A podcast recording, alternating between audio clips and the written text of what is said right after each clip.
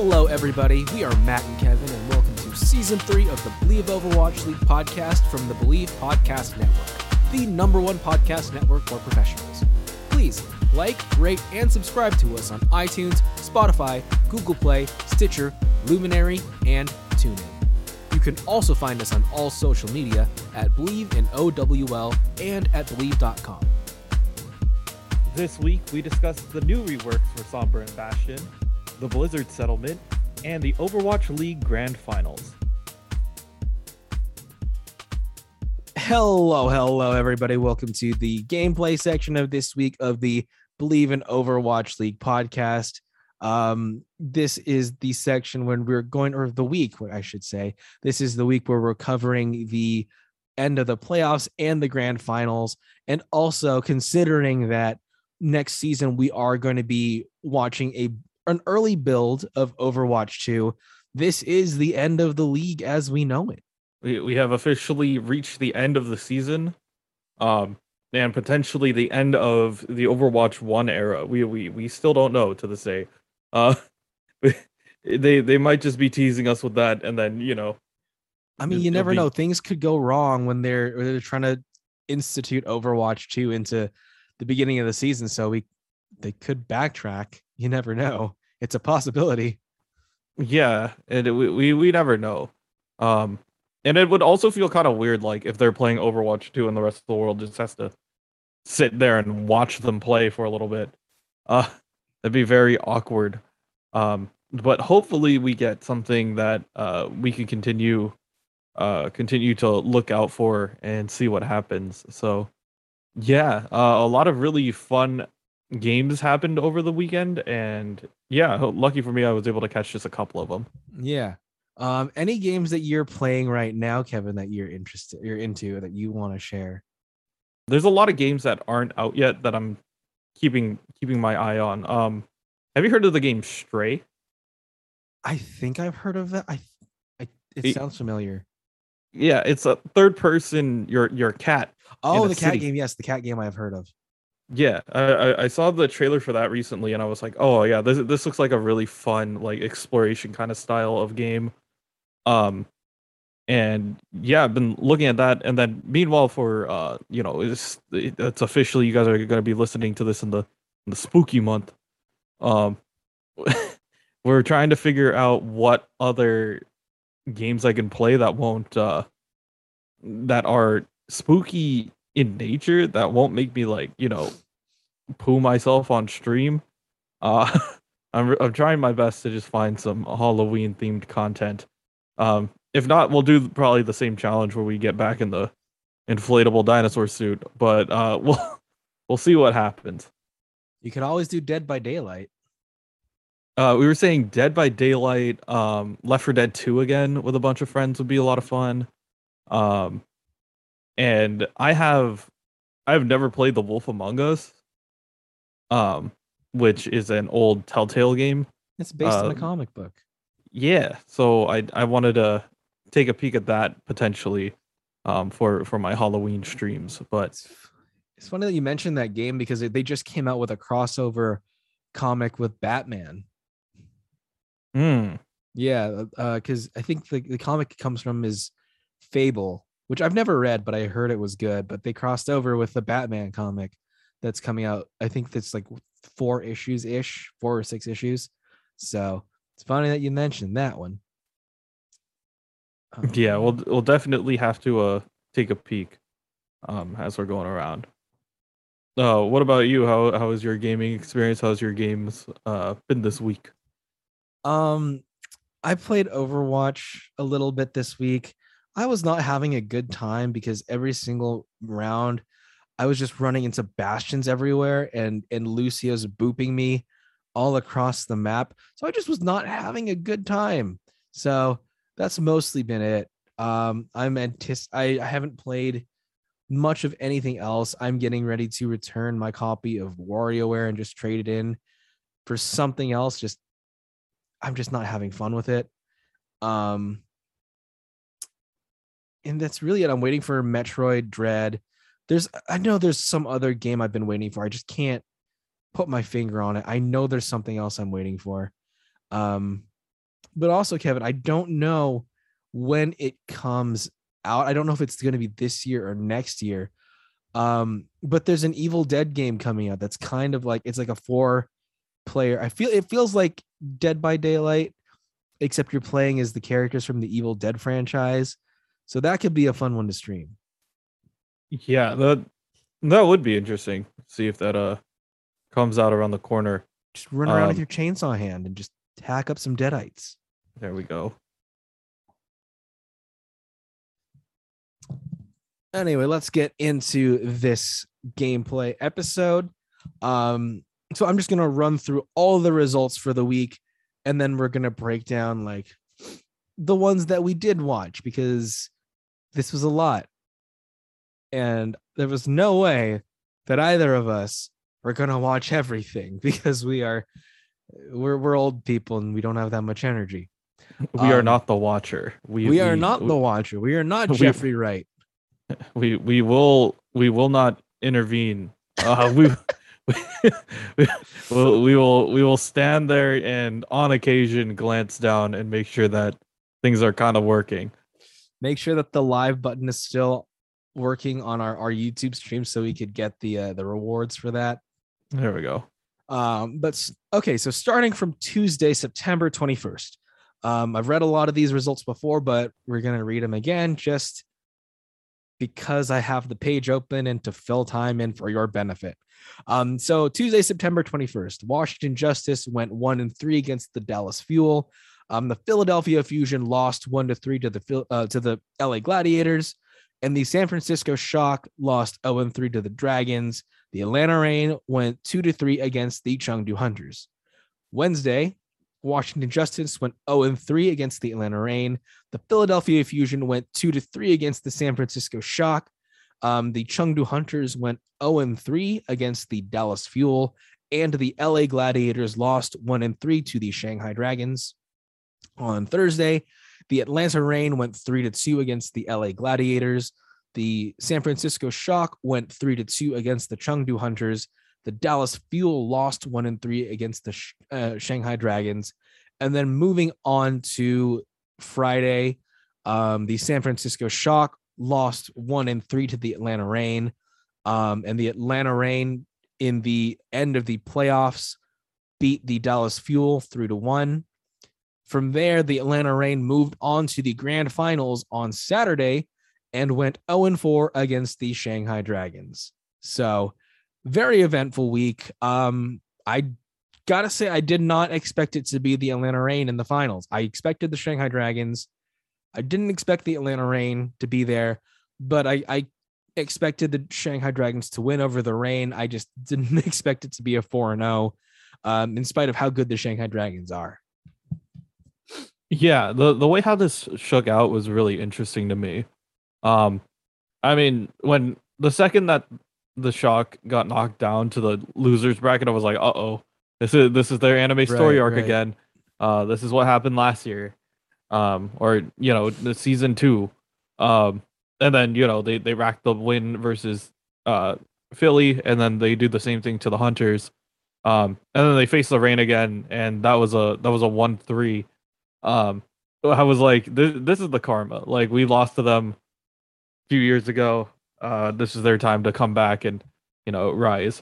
One of the things that I was really interested about, Atlanta Reign is a very young team essentially, and they they have Rookie of the Year, they have Pelican, they have Kai was doing really amazing things, Gator Kai and Hawk, amazing. Doing just great rush comp, like textbook gameplay coming out. So I was really rooting for them the second that they KO'd my boys. I was like, they can do it, they can run this. And I really didn't expect them to do that against the Fuel. But yeah, I remember watching the interview with Space when they had him on the panel. And they were like, yeah, this game could either be really close or like a full stomp. Either the Reign are going to come in and do something super weird and catch the Shanghai Dragons off guard, and then take it to maybe map 6 or 7, or the Shanghai Dragons are just going to figure them out and just get a quick match. Yeah, yeah. Which is a little unfortunate that I went the other way, but yeah, it was an interesting, final grand finals, and unfortunately, we can't have them in the States. We couldn't just have like a big event, but Artie was happy about it, so yeah, it's just a lot of really interesting pieces of this storyline. Mm-hmm. And I mean, I feel like the biggest thing that we got to take away from this grand finals is, if you go all the way back to season one, remember Shanghai was that 0-40 team, and they had that on their record. They have the Guinness World Record. Yeah, for most losses in a row in a professional league or something like that. A professional sport. Yeah. Yeah. And I'm just like, imagine being the Shanghai Dragons, having that, 0-40 loss, and even carrying that into season two. And then now being the Overwatch League grand champions. Like, that's got to be a story in itself, really. Right. Yeah, definitely. Someone's got to make a documentary on the rebuild of the Shanghai Dragons and that redemption arc. Be a fantastic thing to watch. Funny thing. So again, like for this, we had some extra incentives to watching this live. You got, I think then all told, there were a total of 12 skins, a couple of sprays, and some Overwatch League tokens, in addition to the tokens that you would have won by watching it anyway, or earned by watching it anyway. But I was at the theater, and then I pulled it up. I pulled up the stream on the side and put it in a tab just to have it running in the background while I was working. One of the new box office people that we hired this year, apparently the day before on Friday, was also watching it to do the same thing. And he saw it. He's like, "Oh my God, you watch Overwatch League too?" And I'm like, "Dude, I have a podcast on Overwatch League." So we talked about it for a little bit. And I told him the same. I told him that, like, when we found out that it was going to be, we knew it was going to be Reign versus the Dragons, but he asked me what I thought, and I said, I would like to see the Reign win, just because it'd be nice to see a fresh team go all the way up. But I honestly think that the Dragons are too skilled to lose it to a team like the Reign, and that's exactly what happened. Yeah, you want to root for the underdog, but sometimes, the Dragons are there. Right.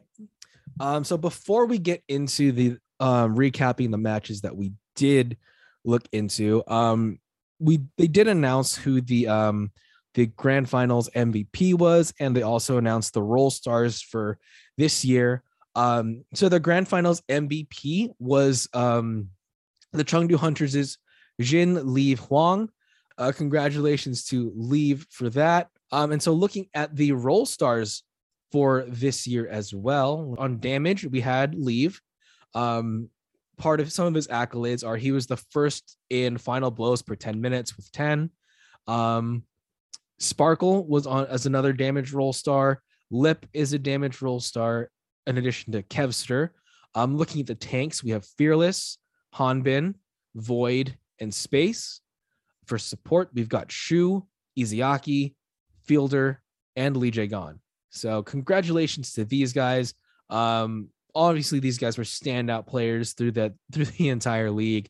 Hope to see some of them return for Overwatch 2 and see how that new game changes the way they play and what kind of skill that they bring to the new build of the game and the new kind of synergies and tactics, and how the new reworks of the characters affect how they play. Yeah, it's going to be really interesting to see who survives. Like the Tankmageddon, I don't know how else to really describe it. Sounds so ominous. It's true, though. Like, you're essentially losing out on half of your tanks. So the question is, like, how many people do you hire? How many people do you keep on your roster? Yeah. And, like, who do you specialize? Like, who specializes in what, and how do you keep them? Mm-hmm. Because I feel like this really makes the tank the single tank, like the most important person on your team, because you have to, if you want to win, you're going to have to be aggressive and take space, but you're also going to have to like balance your aggression with keeping your team alive and not overextending. Yeah, it's kind of a weird dance that they have to do. Yeah, I understand, like, you don't want to lose or release a player who can fill a role for you, and can play it to like some of the best of the ability that they can. But at the same time, like, you don't want to potentially use salary to get somebody when you need to make sure that you can fill up all of the DPS roles or something like that, or an important support role, because like those players are also tough to come by. So right. It's going to be really interesting to see what they prioritize, and obviously how big the rosters are going to be allowed to be. Right. And also with like the fact that like these teams have still not really made money, any money that the team can save without having to pay another player, without having to like house them, feed them, etc. That's more money, I guess, that can go to keeping the team alive for a little bit longer. Yeah, and so I feel like, yeah, it will come down to Overwatch 2, and you know, if we do open with homestands, are we going to open with anything else that's interesting, or yeah, like how are the teams, are we even going to have the same teams? That's my question too. Like I would be really I wouldn't say for it, but I feel like it would be really interesting if they did what happened in a worst case NBA scenario, where it's like, sure, go ahead, you get to retain 3 players, the rest enter the pool or like enter a draft, and then now everybody has to draft their players, and who's remaining, right? Would that make it more interesting in the league? Would we have, you know, who do you prioritize to bring on your squad? Yeah, like, that would definitely make things a lot interesting. That would really upset the power dynamics. Yeah, and I feel like that would be helpful too, in a way. But at the same time, like, I don't even know if the Overwatch League obviously wants to do something like that, or if that's even like viable with the amount of teams that are still here, like, or if the teams are like, even if the teams even want to continue, that's another thing. Like we still don't even know the investor side. True. If like some people want to even continue to play, or if it's just going to be that. Okay. So let's get into the gameplay stuff. So Kevin, you saw the Shock versus the Reign one. How did that one go? It was really interesting in terms of the full overview. I caught the first part of the match, and I was like, oh, okay, the Shock are doing really well. It's on Nepal. Surprisingly, they won their control point map. And I was like, oh, cool, the Shock won their control point map. They could win the series, and then they proceeded to not do that. So you expected them to win. I did. After the first map, I was like, okay, yeah, they feel ready. Like, they feel good playing these out. Because, like, I was seeing, like, Gator was doing weird things where he was, like, pinning people off the map, like, suicide pins. There were random walls and stuff like that from the rain. I was like, oh, man, this looks really messy. And I'm like, the Shock look relatively okay right now. And then Hanamura happened. That was just the Kai show, really. Like you anytime Kai comes into a game, it just applies so much pressure. If you aren't already having to deal with Pelican, you have to deal with Kai too. It's just so much, and I didn't think Glister and Nero had any answer to it. I remember watching this exact matchup in the regular season. And when I was watching it, I was like, this does not look good for the Shock at all. Like they feel like out of place. They don't know exactly what they're doing. And it was a tough one to watch. They both end up capping to the end, but the Reign just play at a faster pace, and end up capping, you know, point one, potentially contesting point two, but the Shock can't even take the first point. It's just so much pressure that the Reign came out with, and I was like, okay, it's a 1-1. We get to the half, and then, you know, we go to the hybrid map. It's King's Row. I was like, okay, both these teams have a history with King's Row. We know how it works. But yeah, I still have to say, like, it's tough to watch the two different, like, mentalities here. Uh-huh. When you see the Shock play, they're still kind of, I hate to say it, but they're like kind of old school in the way how they played. It wasn't really much of like a rush mirror, which we've seen a lot of teams go for. Like this one, they still run like a Mei and another form of DPS, which is either like the Cowboy, a potential, like, it used to be Widow back in the day too, but it's not meeting the same level as like these newer teams that like kind of bake their bread and butter, this Symmetra, this like essentially like Symmetra Sombra comp, or even Symmetra and some other form of damage. It just gives them so much more space to maneuver around. And yeah, the Reign really did take advantage of that on King's Row. And then the last one was just Havana. This was just like, I was dying watching this game.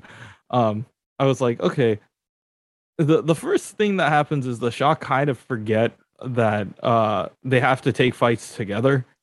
And the cart literally goes from like one point to the end with no real like stop. They caught them. They won one team fight after point one in the what is it, in the distillery, essentially.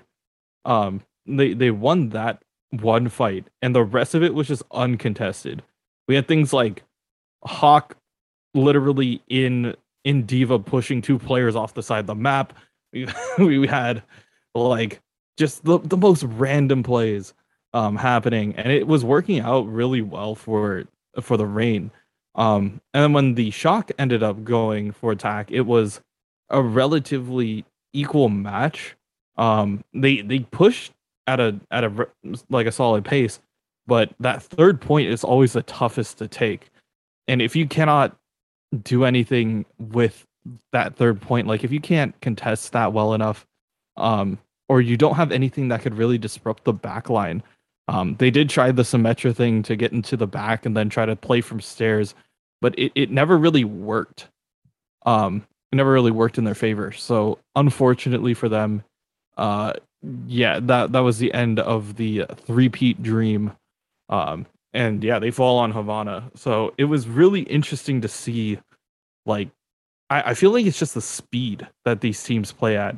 The Atlanta Reign just know the ins and outs of a rush comp, and just utilizing, you know, both either Mei or Sombra to take backline, and using the Symmetra to just get there instantly, start melting shields and stuff. It just worked out really well. So yeah, it's just interesting to see everything play out this way. I really hope that we get to see, you know, these teams come head to head again. But maybe it's in the next game. Who knows? But yeah, the overall like season and that match itself was really interesting to see. But I was like, this is like the passing of the torch. The old farts are now handing it over to, you know, these young, quick and witty Reign characters. So hopefully they're able to push on forward.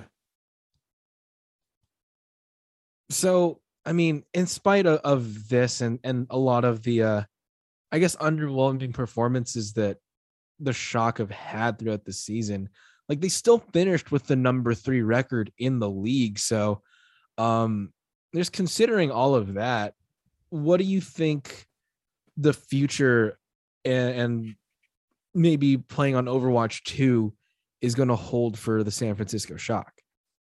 I feel like we're still going to do okay. It really just depends on who stays. That I feel like the reason why we won a lot of the championships was because of just good leadership. Whether that was Moth or Striker or Rascal, you know, being in there making calls, or Super even. But I feel like with the loss of the tank role, we had Choi. Like Choi, Super, and Smurf were all great in whatever roles you put them in. I don't know if they retain all three of them to essentially run that side. They're like, yeah, sure, we'll slap Super on Genji. Like, we don't need Tayo.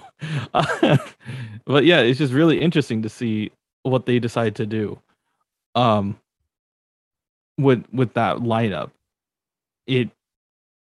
The one thing that I was really happy for, though, a lot of people like I the YouTube comments are kind of savage when you watch it live, but yeah, everybody's like, wow, Shock fans, freaking fanboys, easy games, like you guys think you know they're gonna win it again or whatever. And I'm like, you know what, this is exactly the same thing that happens when like you witness greatness. You have like all these people who like hate what you stand for because like you are the embodiment of success for 2 seasons. And then I'm like, yo, these like half the crew on this team aren't even the same players. Like, how, like you can't even really bash on it. So they're also still the number 3 team in the league. Exactly. Like record wise, like they still prove themselves really well. So I do think for like if this team had another year to play, you know, via Overwatch One, same crew, I think that they would do a little bit better. Just because like I feel like the team chemistry that came with the season 1, 2, and 3 San Francisco Shock teams were like really on point. Like they knew each other and how they wanted to run. And yeah, I feel like we really did miss out on all of that moving forward into this year. But you know, we had new pieces. It worked really well. You know, number 3 record in the league. There's not a lot that you can look down upon. Like to even place 4th in the Overwatch League after not even getting into any of the final cups is kind of it's kind of insane. So I'm really glad that we now have this kind of thing to look back on and say like, okay, well, just because a team was great in the past, like you just have to worry about your pieces. It could be leadership. It's just a matter of figuring out how everything's going to work out. Right. Well, best of luck to that team. And like, honestly, still like they performed well, like still 3rd place. It's a little weird considering like they like the Houston Outlaws, who also had a relatively good record, like they didn't make it to any of these final competition cups, but like they're still pros in the league for a reason. So congratulations to the San Francisco Shock. Look forward to seeing you all defy expectations next season, and I guess better luck next time. But moving into the match that followed that, the Atlanta Reign versus the Dallas Fuel, I felt like this might have, closeness wise, I feel like this, and with the tension and everything, I feel like this was more deserving of a finals than the Reign versus the Dragons. Just because like I feel like this was a lot closer than that one. I mean, it was a 3-1, so they both went to 4 matches, but I feel like both sides were better matched for this. Looking at Lijiang Tower, it went to all 3 of the maps. It was fairly close, like 100. Well, I mean, except for Night Market. Night Market was a 100-0. But looking at Garden and Control Center, it was 100-84 and 100-99. So it was closer than it was closer than it could have been. So both sides were, I guess, warming up for there. Not really going to judge them on that. Both sides at least did win 1 point. So there was that much. But I think the biggest turning point really was, I want to say Hanamura, which was the second match. The Fuel attacked first. They had a really, really quick time getting in and getting the first point.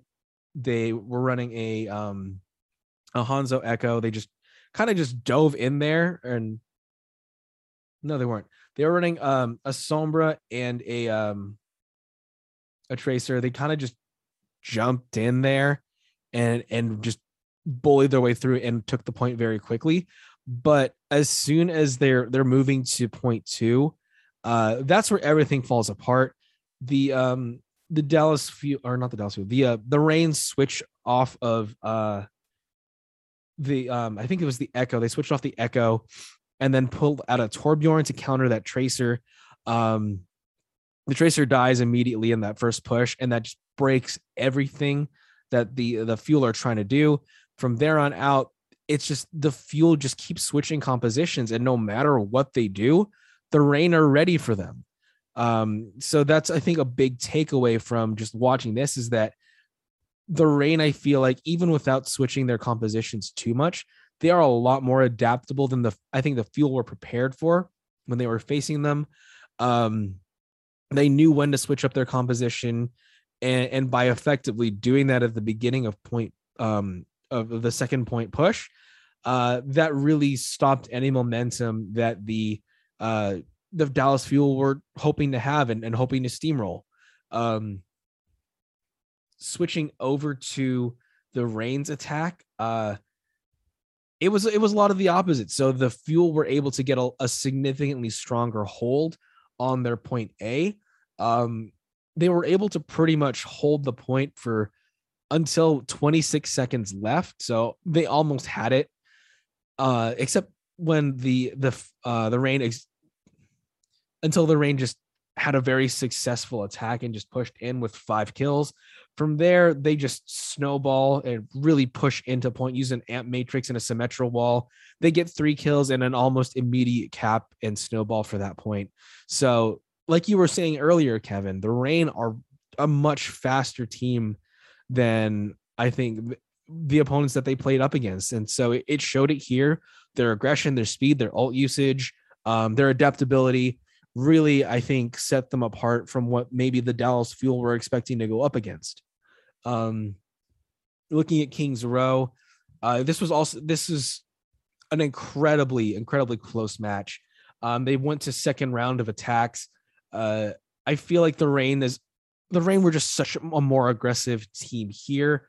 Sparkle and Doha, I think, were just absolutely amazing.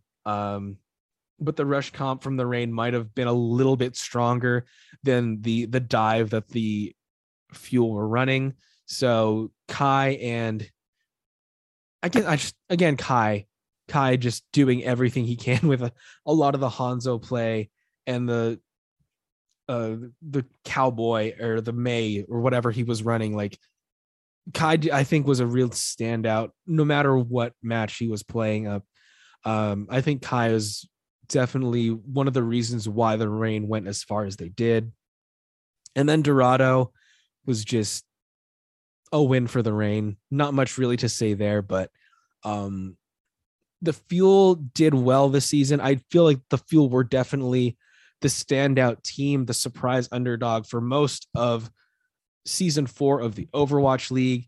I feel like what their downfall was they were just so prominent and had so much tape on them that teams going up against them were able to figure out their weaknesses and how to counter them very easily. Still, that being said, they made it to the playoffs. So even when they weren't performing at their best, they were still a pretty damn good team.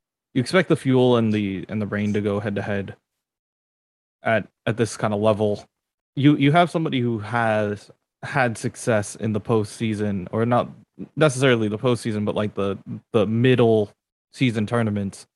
You expect them to kind of like come out and kind of slap these new people around. But yeah, I felt like once again, it's like the speed and the understanding of the rush comp coming out from the Reign kind of just caught Dallas off guard once again. And they did have a really good track record against a lot of the NA teams that they ended up facing against, which literally was their entire lower bracket run was all against, North American teams.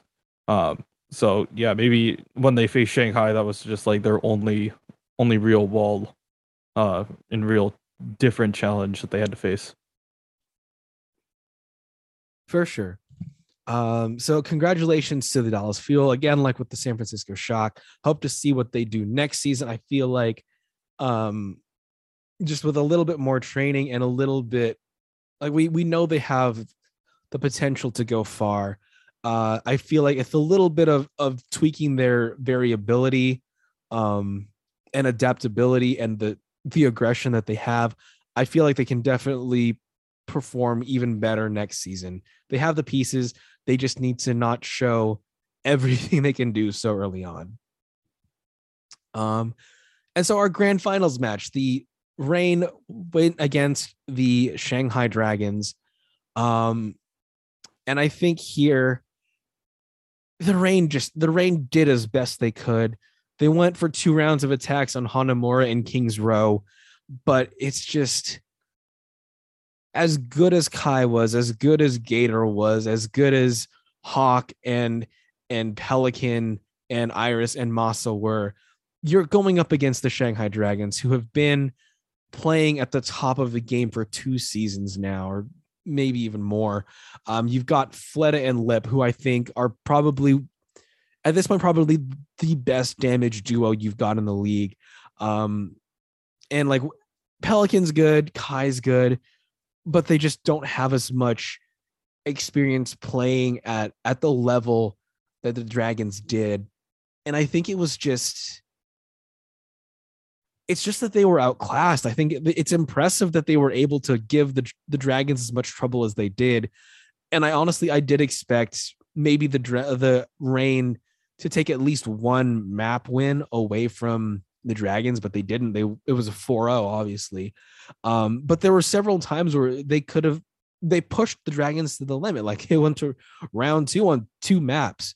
But in the end, it's just like, if you watch it, the Dragons are just so comfortable with what they're playing, with what they're running, with the maps that they're going on. Like on Hanamura, you already know that Fleta has that Pharah game down, just raining down rockets from the most difficult angles to hit, chasing people down, not dying, and using his barrage to get really good kills and being able to survive a barrage and not get picked out of the sky, which is so hard to do. There's really not much to say. Like I said earlier, like this didn't really feel like it was worthy of a grand finals match, just because the Shanghai Dragons rolled them so easily with a 4-0.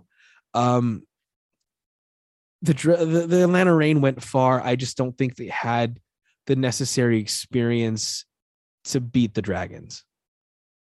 Like that's incredibly vague for covering what was the grand finals match, but I mean that's what it boiled down to. It's the Dragons are just a better team.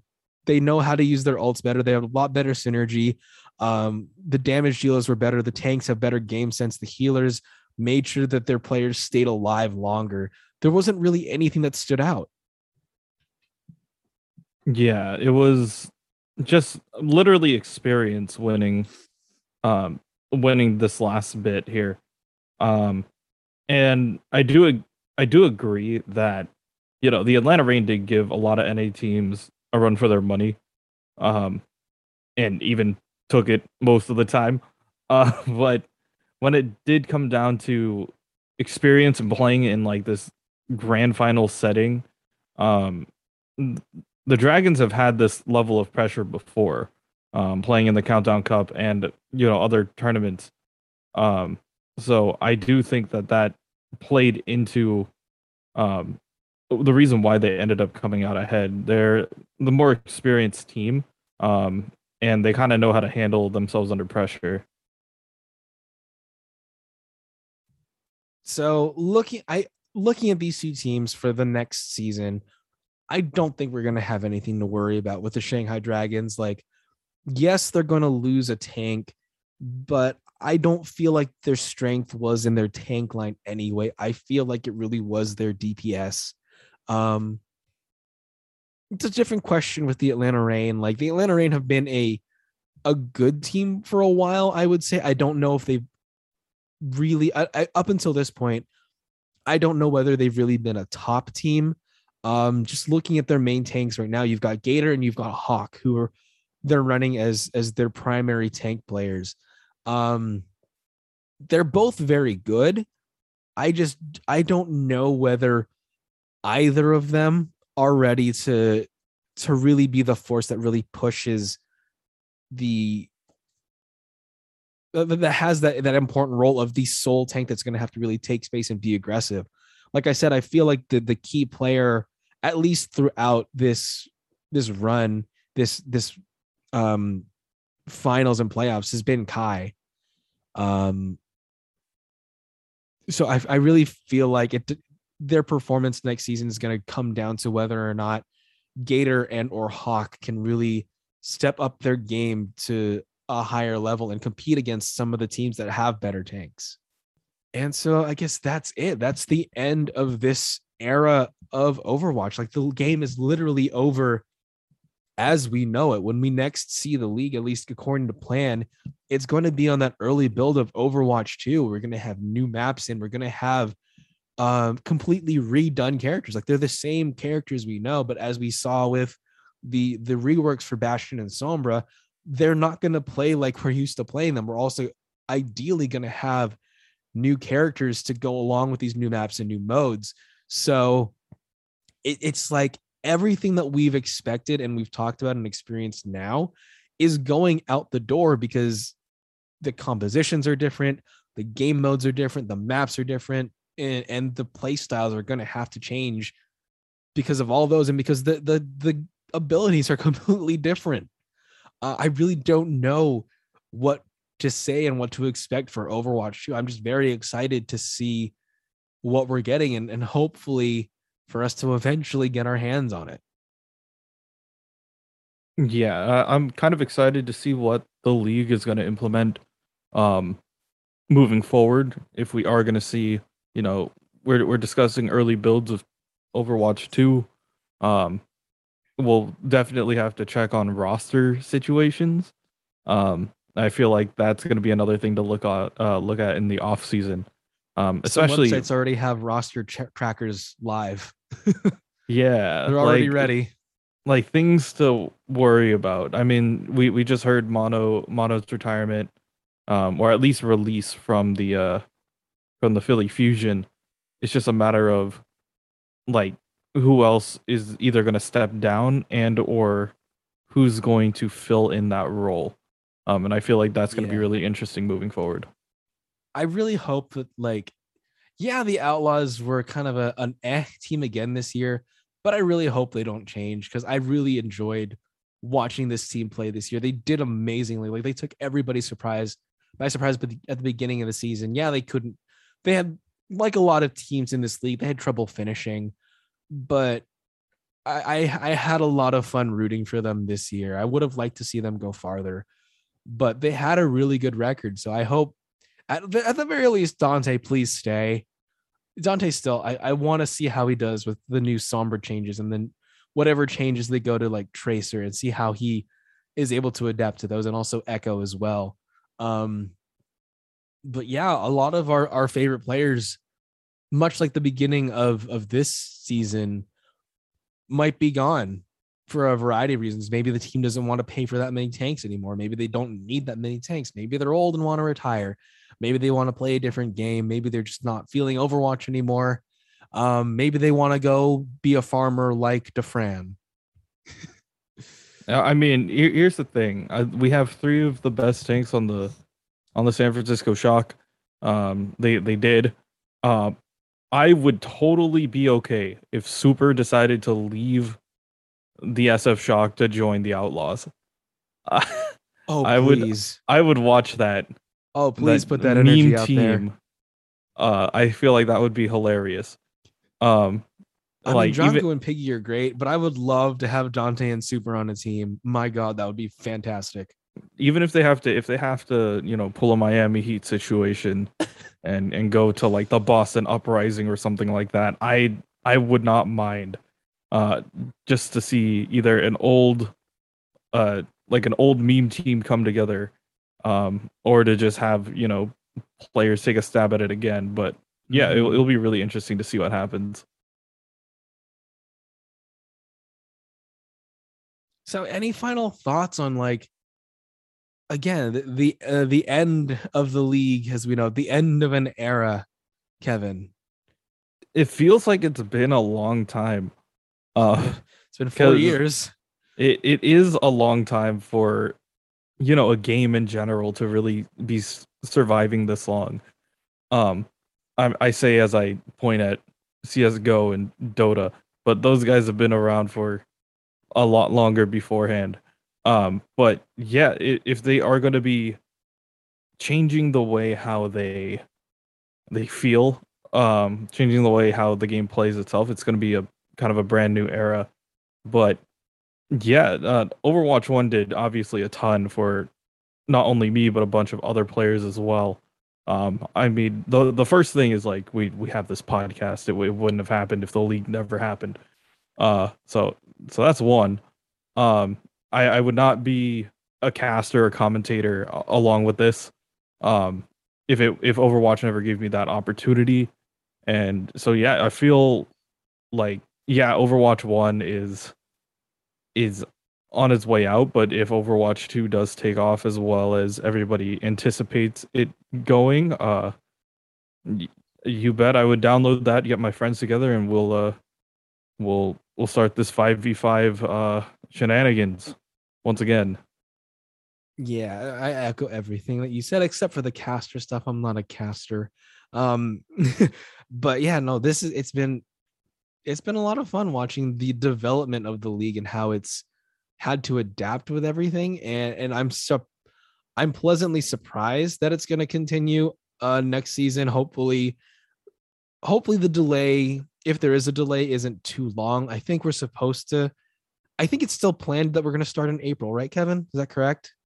I believe that's what they are aiming for. Okay, so around the proper time that we expect it to start. So I'm just excited to see what the future holds for it, and hopefully the next season can be successful so that it keeps going, because it's fun watching the league and having a podcast. I know people who very actively follow everything that's going on. Of course we do, but my friends on the Zomnics, a lot of them actively pay attention to it. Obviously people like Artie's who ran the tournament, people the Overwatch Pride folks, Nika and Oak are obviously very involved in it, and everybody else who listens to this podcast. So I guess thank you to the Overwatch League for creating this, so we have an opportunity to do what we do and find a new community. So yeah, it's fun. It's bittersweet having the end of this and the start of something new. And on National Podcast Day, no less, or International Podcast Day. It's international. Any final words of wisdom for us this week, Kevin, in our last gameplay episode for until April? Play the game. We'll keep you updated on Halloween event if it happens. We don't even know if it's coming. But yeah, just keep your eyes out for that. And I don't know if we'll figure out when we schedule the next one, but I believe next week is Fleet Week in SF. So a lot of military personnel, and I was invited out for an event on Thursday. So I will be more active on Twitter, hopefully, coming soon, and I'll let you know if I run into a certain somebody in person There's somebody who I'm supposed to meet, so we'll see what goes on. Potentially to schedule an interview with said person? No, we can. I mean, spoiler, we kind of have. So yeah. It's going to be my first time seeing this person in the flesh. All right. Well, we will update you if and when. Well, I mean, I think we said it in the past, but if and when this interview with said person happens. But yeah, thank you everybody for being along with us this week, and hope you have a great rest of your week, and we will talk to you soon. Adios, guys.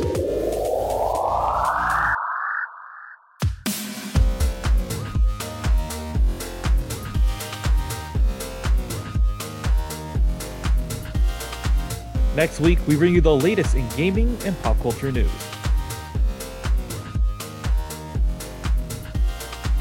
Thanks for listening to this week's episode. If you like what you hear, please like, rate, and subscribe to us on all your favorite podcast platforms, and follow us on all social media at BelieveInOWL. Questions or comments? Please send us an email at BelieveInOWL@gmail.com. If you'd like to advertise with our show, please contact our network at Believe.com. Thanks for listening, and we'll see you next week.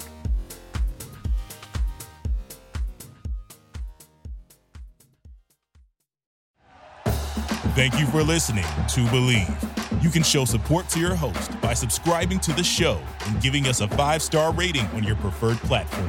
Check us out at Believe.com and search for BLEAV on YouTube.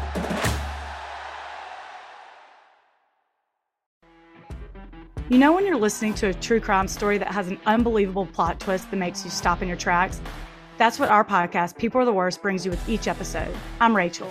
And I'm Rebecca. We're identical twins who love true crime cases that make you say, "Didn't see that coming," and we hate the people responsible for them. Listen to People Are the Worst now on Apple, Spotify, or wherever you get your podcasts.